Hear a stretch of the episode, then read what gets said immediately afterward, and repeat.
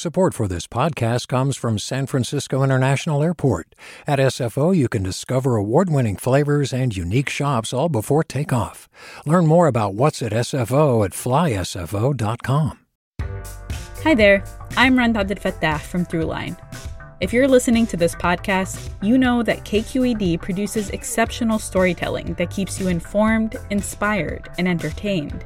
Their podcasts cover issues from your neighborhood to the entire country and everything in between. Support this work today. You can help us continue to bring quality podcasts to your ears. Just head to donate.kqed.org slash podcast. That's donate.kqed.org slash podcast. From KQED. I'm Ericka Cruz Guevarra, and welcome to The Bay local news to keep you rooted. Students of color at West County High School in Sonoma County have been dealing with racist bullying for years. In 2016, the feds even investigated the district and found civil rights violations at the school. Today, students say this harassment hasn't stopped and that very little has changed. I think they want to be portrayed as a good school rather than a school fighting racism, honestly. Today, what students of color in Sonoma County are up against and what they want to change.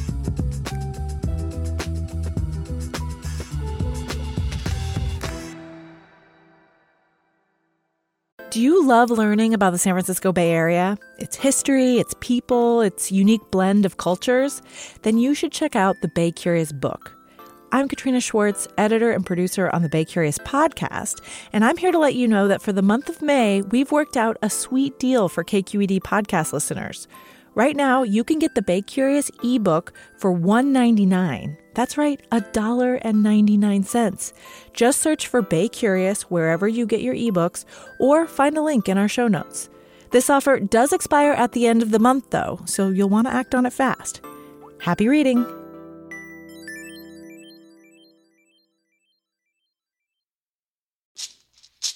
Hey, it's Glynn Washington from Snap Judgment.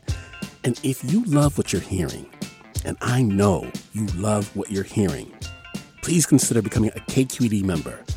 Get special access to cool events, behind the scenes footage, and so much more. Plus, you'll sleep better at night knowing you did your part for the community you depend upon. It's in you. Please be in it. Visit donate.kqed.org slash podcasts to sign up now. That's podcast with an S. Thanks. West County High School is in this town called Sebastopol. If you haven't been there, it's about an hour or so north of San Francisco. Julia McEvoy is senior editor at KQED, who covers education. It's known for, you know, being part of the wine industry. They grow a lot of grapes. They used to grow a lot of apples, Gravenstein apples. It's pretty small. It's about 7,500 people, and it's it's predominantly white um, in this part of Sonoma County. It's about 80 percent uh, white in this area, and the school pretty much reflects that. It is uh, also predominantly white. It's 67 percent uh, white students just 7% are mixed race, and just 1.7% identify as Black or African Americans. Asians make up 3.8%. So you get the picture. And so this story is about students experiencing racist harassment at their school. But it, I know this this story sort of really blew up recently because of a really egregious example of this racist harassment. Tell me what happened there the whole thing really blew up when this racist promposal hit Instagram in early April. Jerry Loya, he's a he's a junior there, and um, he, like a lot of the students and those in the larger community, saw this photo on Instagram. And I saw it, and I was, and, I, and for a second, it took me a second, honestly, to process it.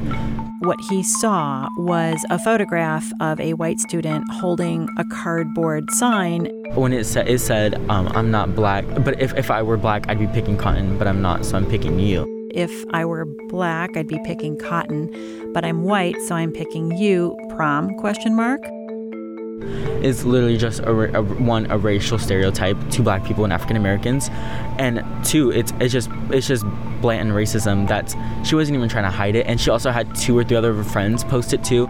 And that uh, photograph uh, was done by one student. Her friend uh, took a photograph of that, posted on Snapchat, and a third friend grabbed that screenshot and then posted it on Instagram.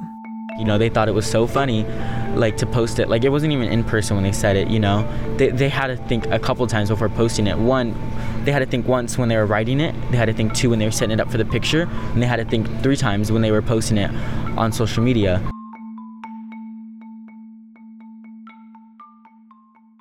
I think students just were like, wow, this is this is over the top, right? We've been dealing with all of this uh, for quite some time, but now it is just really out there.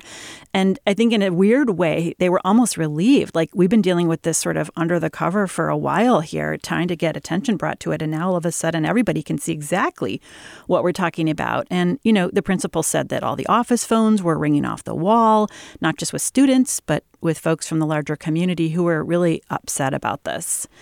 So there was this huge response. The office phones were ringing off the hook. Obviously, administration had to answer to this somehow, and I know that the superintendent did. Can you tell me what happened with that?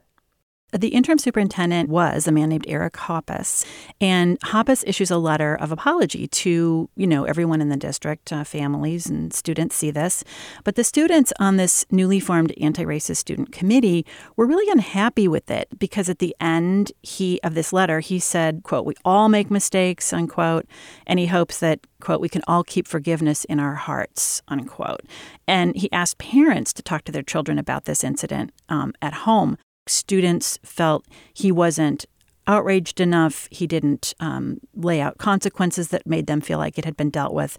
And so to them, this is like the heart of the problem that the school and the district themselves are just not doing enough to stop this kind of behavior. It does feel overwhelming at times, but I feel like if we don't say anything, if I don't say anything, there then there's no one who's going to say anything. Dylan Pena Perez is a senior, and he's also the student representative on the school board, and he's the co president of the Anti Racist Student Committee.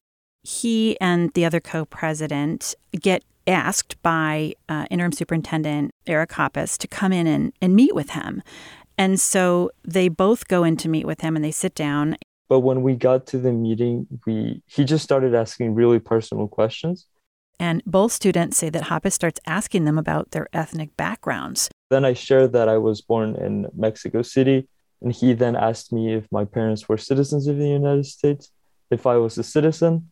So both of these students get really uncomfortable in this situation, and they said later that they felt, you know, intimidated. I, I was shocked, definitely, because I had never had, you know, a person in power ask me a question like that.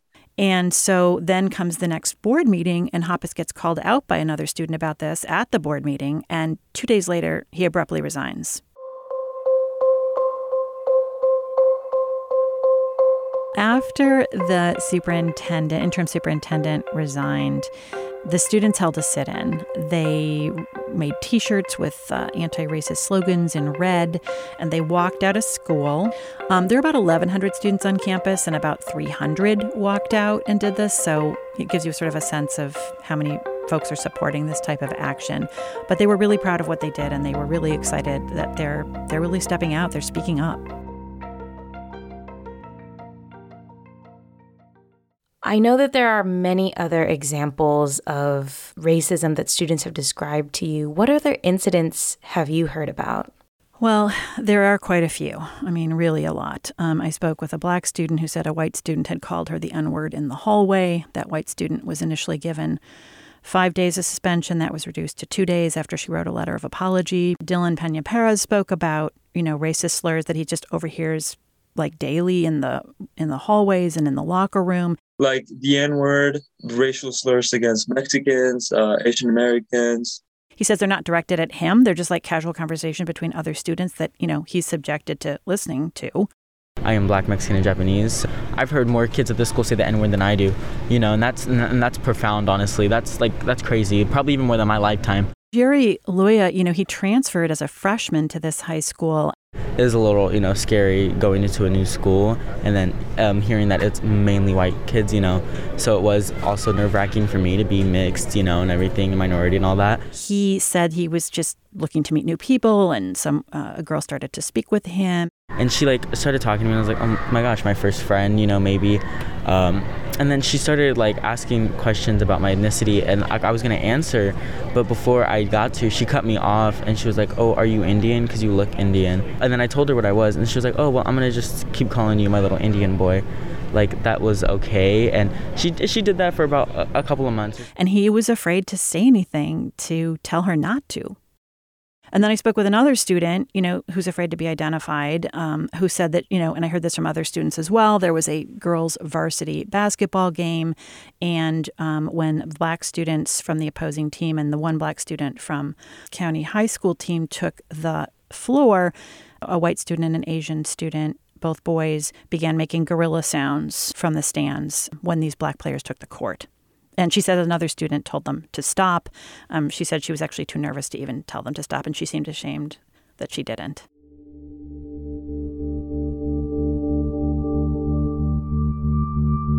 How has the administration at West County High School responded to the issue of racist bullying on campus? Principal Shauna Ferdinandson spoke with me for about an hour. Um, she seemed really, really concerned about what's going on. She, you know, feels that she's taking various actions to address it. And we've told everyone that we are dealing with this and that we're taking it very seriously. I think the problem uh, for a lot of students is that they feel like this is happening only because this promposal hit Instagram and that they'd been trying to get her and others to pay attention prior to now, and it really wasn't happening. You know, I think you have to say uh, that, you know, Principal Ferdinandson arrived at this school as an assistant principal in 2016. This is the year that the United States Department of Education Office of Civil Rights investigated the school over another claim of, of racist bullying. They found it substantial and they provided remedies for the school to enact.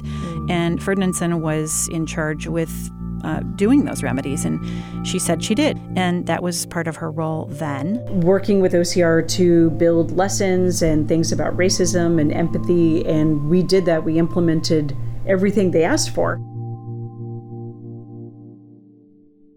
She says she's meeting with students now. Um, she's taking it seriously. She met with the NAACP to get sort of training materials for how to get her teachers to step in and not, you know, just be bystanders if students are doing racist or offensive behavior or homophobic or sexist behavior, is what she told me.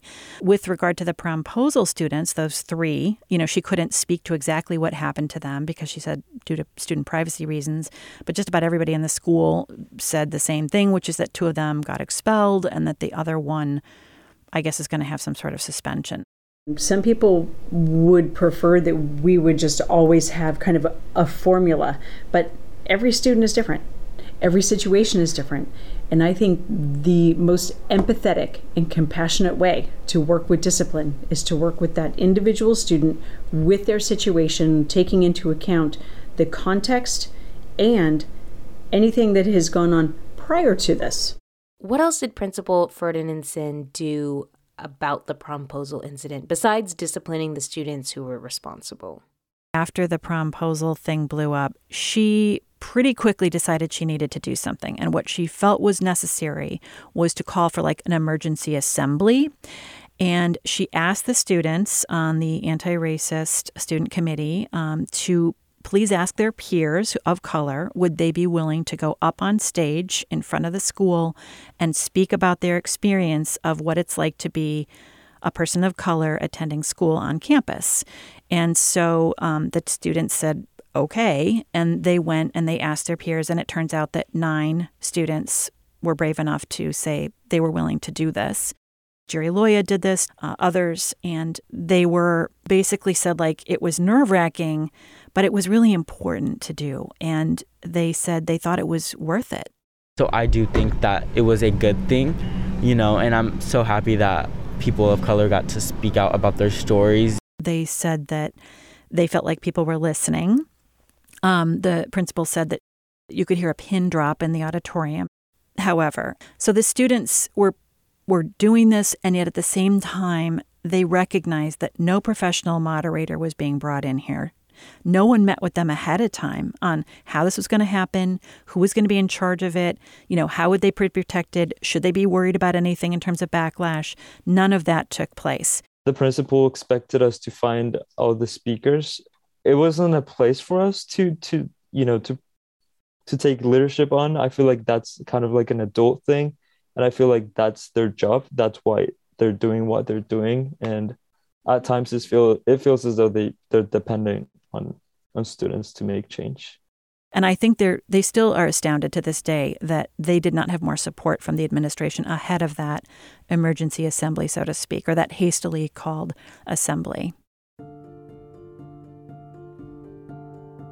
Are, are there any specific actions that they want the school to take? Things that aren't maybe happening yet? Yes, absolutely. They are asking Principal Ferdinandson for ethnic studies to be implemented immediately. Um, we know that the state has asked for this to happen as a graduation requirement, but it doesn't really take effect until you graduate in 2029. Classes could start in 2025, but you don't have to have it as a requirement until the graduating class of 2029. Um, so they would like that to happen like tomorrow. And there are districts in the Bay Area that have done this ahead of time, so it can be done. They would like that to happen. They want to see more teacher training so teachers don't become bystanders. They want more severe consequences for the students who do stuff like this and not just a slap on the hand, but something that really makes them afraid to do it in the future. And they have been asking, you know, so you can have all this punitive stuff, right? But is there going to be any healing from that? Um, and so they they're saying, look, what about restorative justice? What about healing circles? And Principal Ferdinandson has says, oh yes, you know we know about that. Um, there's a lot of material on that. We're looking at that. But she said, you know, I want to create some some peer led groups with adults there as well, asking open ended questions of students who commit these types of offenses that really hasn't landed too well with um, the co-presidents of the anti-racism student committee. Because it's like they feel that the burden of fixing everything is sort of landing on them. Yes and i also think there's just this interesting dynamic of it's like they feel like the white administrators are kind of falling over themselves to talk about forgiveness and apologies and with the white students who are doing this stuff. And they feel like the white students are just kind of laughing laughing at all of this. They're getting away mm-hmm. with it. Mm-hmm. they continue to do it. They feel like the white administrators are not on their side. I just don't think they feel fully that they have those folks in their corner I get the impression, and I could be wrong, that Ferdinandson and the other uh, administrators in this school are a little bit caught, right, in between their desire and need to defend a safe environment for minority kids of color, students of color in the building, and sort of the the larger community, which includes, mm. you know, a, a group of students who everyone says are connected with the agricultural program, whose parents might be more conservative and who might, you know, be upset if if their students who are doing these things get harshly disciplined. I just think it's a it's a she's in a position where she needs to make a decision about really defending these students or not.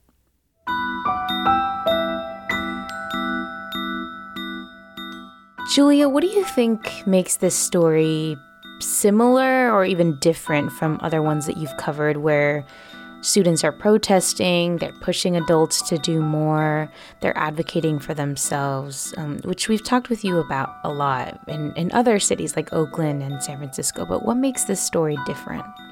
It, the fear felt real to me. Um, these small group of students in this, you know, larger, I mean, they just kept pointing it out over and over again. Um, there are not many of us, we don't feel supported or heard there were, you know, three women students who spoke with me who were afraid to talk uh, or their parents wouldn't let them talk. They had parents who were immigrants and they were fearful that their daughter might be hurt.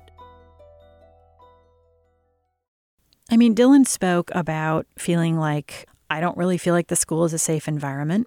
I don't really feel like really comfortable speaking out. I feel like I have to speak out, but at times it feels as though I'm putting a target on myself.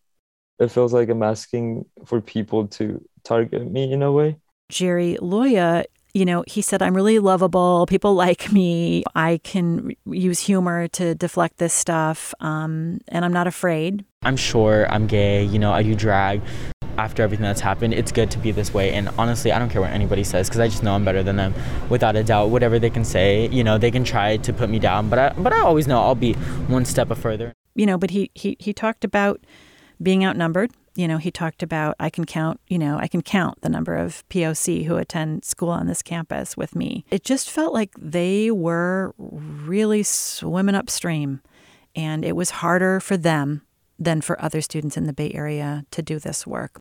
So every time student activists get going, by the time they get going, going, and people really have to pay attention to them, they start graduating. The student ability to pass off all this work that's really important and it's it's hard to do and especially hard to think that way as a young person who's you know thinking about your own future and ooh you're out of here thank goodness you survived 4 years right? But it's the next group that's coming up behind them. A lot of these students say they're doing it for that group and so how they're going to share that knowledge and pass that off so the struggle doesn't die I think it's at a lot of different high schools and I'd like to see how they manage to make that happen Julia, thank you. Thanks for taking the time to talk about this story. On Wednesday night, the West Sonoma County High School District Board of Trustees voted to remove plaques from two schools in the district, including West County High. These plaques had been donated by the Native Sons of the Golden West, a group that supported the incarceration of Japanese Americans and once argued that California was only for white people. Students from West County High were at that meeting. One of them was Katie Ann Wynn, a senior and co president of the Anti Racist Student Committee. This campus has already been hurt so much. These students have already suffered so much. We have already sacrificed so much. Tonight, I am not just asking you to remove the Native Sons of the Golden West plaques, but to also make a promise to our community, to your students here, that you'll do everything in your power to ensure the voices of the students are heard, that they are respected, and that most of all, they can find a place to call home here at West County High School.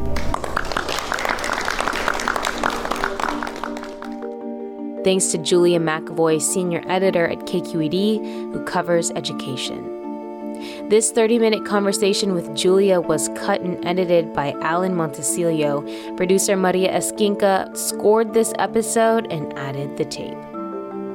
Our podcast senior leadership team includes Jessica Placzek, our senior editor for podcasts, Kyana Moghadam, our senior producer of podcasts, and Jen Chien, director of podcasts. Gerald Furman is our podcast engagement intern.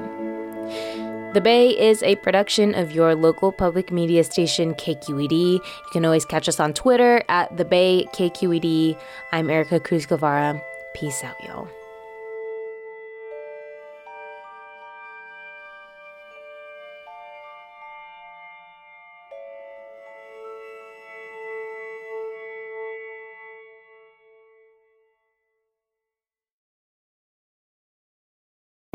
I'm Sasha Khokha, host of the California Report magazine. Every week, we bring you stories about what connects us in the giant, diverse Golden State. Because what happens in California changes the world. I love this place. We were once seen as like the place to be, California. The land of milk and honey. That's where you go to Sunshine State, but we just have challenges right now. KQED's California Report magazine. New episodes drop every Friday, wherever you get your podcasts. Hey there, this is Brittany Luce from NPR's It's Been a Minute. KQED's podcasts like The Bay, Bay Curious, Mindshift, Right Nowish, and more all tell the stories of the Bay and beyond with reliable, human centered journalism. They aim to inspire, make you think, entertain, and expand your understanding of the place you call home. Here's how you can support podcasting at KQED. Showing your support is easy, and you can join Brittany in supporting KQED Podcast too at donate.kqed.org slash podcast. That's donate.kqed.org slash podcast.